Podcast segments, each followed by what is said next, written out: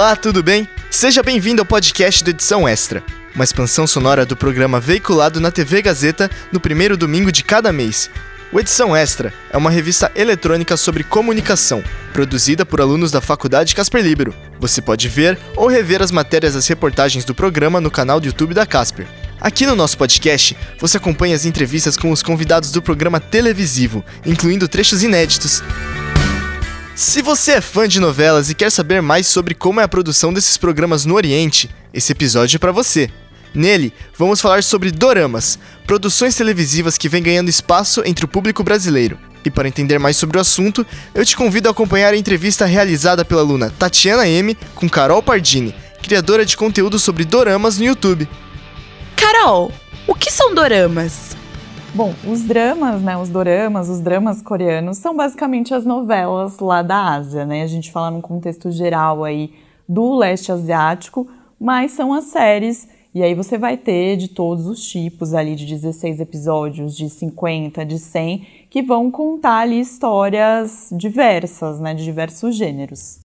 Você pode falar um pouco sobre a variedade dos gêneros que existem entre os doramas? A ideia dos doramas serem mais, ou dos K-dramas, enfim, serem mais românticos, ela vem muito aí dessa questão, talvez um pouco ligada com o K-pop, ou um pouco ligada dos primeiros que apareceram aqui pro, pro ocidente, né? Que tinha muito a ver com histórias românticas. Mas hoje na verdade, hoje, ou em todo o contexto histórico dos dramas, principalmente na Coreia, é, eles têm ali tudo quanto é tipo de gênero. Então tem é, fantasia, tem o romance, óbvio, mas tem também histórias de ação.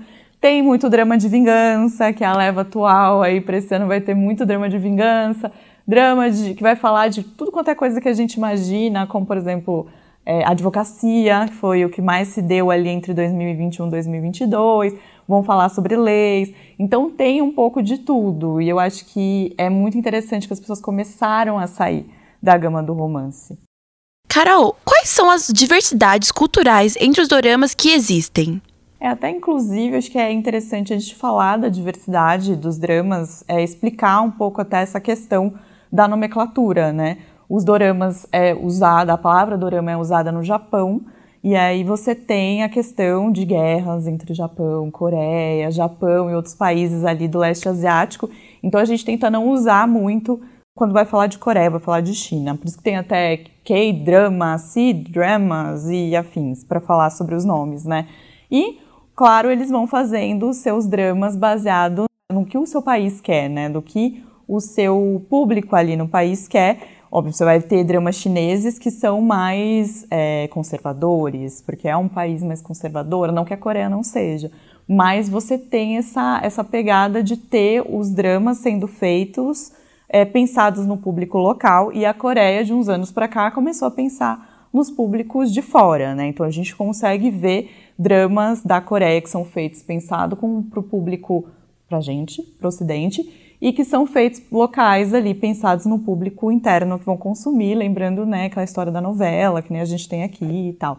Então tem essa diversidade. Aí, por exemplo, a Tailândia está virando o foco dos BLs, né, que são os dramas com histórias de amor ali voltadas para boys love, né, amor LGBTQIA+. Então tem essa questão. E é muito interessante ver cada país trazendo o seu contexto histórico nos dramas, trazendo também o que o público quer ver e a gente poder conferir isso com outro olhar, assim, é muito legal. E qual é a influência disso para a recepção do público do Ocidente em relação aos doramas? Eu percebo que a gente tem consumido cada vez mais é, obras de lá, da Ásia, muito nessa pegada de conhecer algo novo, né, de você conhecer uma cultura nova, de você descobrir algo novo. A gente teve aí dois anos né, fechado, não podendo viajar, e, e os dramas puderam fazer as pessoas saírem um pouco de casa, mas também tem a questão ali de você descobrir que mesmo tendo pessoas do outro lado do mundo, elas têm histórias muito parecidas com a sua, né? Tirando dramas de fantasia, óbvio, né? Dramas que fogem um pouco da realidade, mas quando você vai ver dramas que trazem mais o dia a dia, você vê coisas que você também passou, situações que de repente um, um familiar seu ou um amigo pode passar. Então acho que isso traz um pertencimento e aproxima a gente, faz a gente pensar, poxa, essa pessoa está lá do outro lado do mundo. tá passando a mesma coisa que eu. Então isso é muito legal, né? Você se reconhecer naquela obra, mas também você conhecer uma cultura nova, né? Os dramas históricos são ótimos para isso. Essa questão da Coreia e do Japão, eu não sabia até assistir Mr. Sunshine, que é um drama que vai falar ali sobre a ocupação japonesa. E aí eu falei, poxa, como assim eu não me liguei? sabe, dessa, desse contexto de guerra e tal. Então isso é muito interessante. Quais são as especificidades de linguagem que cada dorama tem? Eu que, assim, focado na Coreia, que é o que eu mais falo, né, o que eu mais produzo e acabo consumindo mais, é, eles têm a questão do drama que é feito local, que são os dramas normalmente de fim de semana, que rolam na KBS, que é um dos canais, como se fosse canal de TV, de TV aberta. Né? Então, não é um canal de TV fechada como a TVN, que são os, as produções que normalmente a gente vê nos streams. Né? Eles fazem sábado e domingo, doramas de mais de 50 a 100 episódios, eles são locais. E aí você vê a, forma como ele é produzido, não só de roteiro, mas visualmente falando, própria, as próprias histórias são mais familiares vão puxar mais histórias de família mesmo, vão mostrar contexto familiar. Então tem essa questão ali que você consegue ver que é diferente. Dramas feitos para fora, a gente vê 16 episódios, normalmente não vai ter temporada, vão ter uma pegada mais de, de coisas de fora da Coreia. Por exemplo, Vagabond é um que foi gravado no Marrocos, então ele já tem essa pegada feita para fora. Então você consegue ver esses detalhes. E aí dramas, normalmente dramas históricos, vão ter todo o contexto de tomar um cuidado em contar a história do país. Então, se tem alguma coisa que vai fugir, o povo já cai em cima, né? A própria Coreia, os cidadãos da Coreia começam a cair em cima, falam, não, esse drama tá errado. E aí o povo tem que corrigir. Então, tem todo um cuidado e também tem toda essa estética de é, se é para local, é um, uma fotografia diferente. Se é para fora tem uma pegada mais de cinema.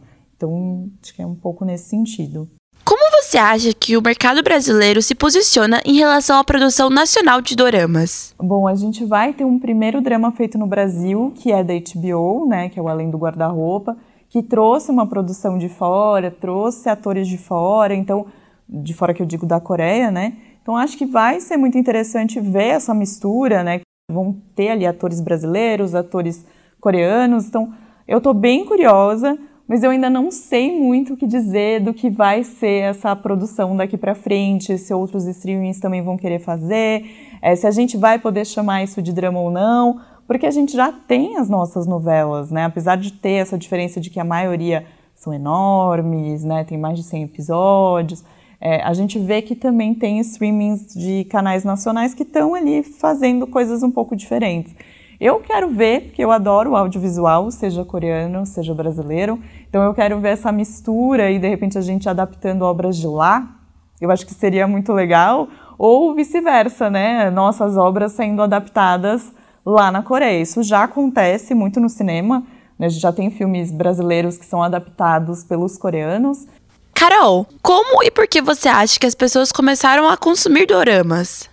Eu acredito que o público, no geral, começou a conhecer mais os dramas coreanos de uns tempos para cá por conta da Netflix. Netflix foi uma porta de entrada para muita gente e coincidiu com a pandemia. Então as pessoas ficaram em casa, começaram a consumir muito o catálogo da Netflix, chegaram num ponto que ou a Netflix indicou ou não tinha mais o que assistir e acabou caindo ali, né? Uma das, das séries mais vistas ali nesse período né, de 2020 foi Pousando no Amor.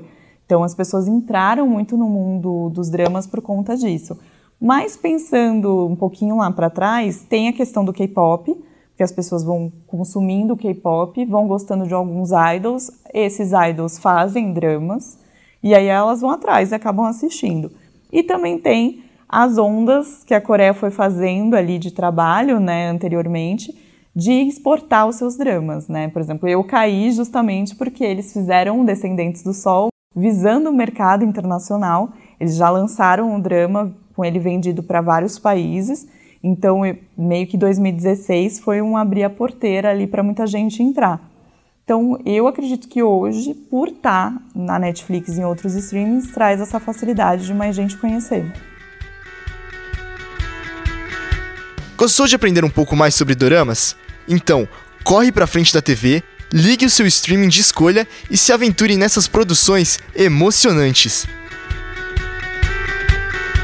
Fique ligado nos próximos episódios do podcast Edição Extra, disponível nas principais plataformas de áudio. O Edição Extra é um projeto transmídia produzido por estudantes da Faculdade Casper Libero, com supervisão pedagógica do professor Rogério Furlan, supervisão operacional de Roberto Vilela e suporte operacional de profissionais dos estúdios da Rádio Gazeta Online e da produtora experimental audiovisual. Podcast Edição Extra. Apresentação: Léo Kenji. Roteiro: Heloísa Rocha e Luísa Borgli. Produção de entrevistas: Isabela Delgado, Caterina Steffen e Tatiana M. Edição: Agnoel Santiago, o Popó. Edição de mídias audiovisuais: Nilson Almeida. Site e mídias sociais: Heloísa Rocha. Faculdade Casper Libero. Supervisão pedagógica da Rádio Gazeta Online e da produtora experimental audiovisual: Rogério Furlan. Supervisão operacional da Rádio Gazeta Online e da produtora experimental audiovisual, Roberto Vilela. Coordenadoria de jornalismo, Helena Jacó. Coordenadoria de Rádio TV e Internet, Renato Tavares. Operações da Faculdade Casper Libero, Antônio Viana. Gerente administrativo da Faculdade Casper Libero, Eric Wonhart. Diretor da Faculdade Casper Libero, Marco Vale. Fundação Casper Libero. Superintendente geral da Fundação Casper Libero, Sérgio Felipe dos Santos. Presidente da Fundação Casper Libero, Paulo Camarda. Até a próxima!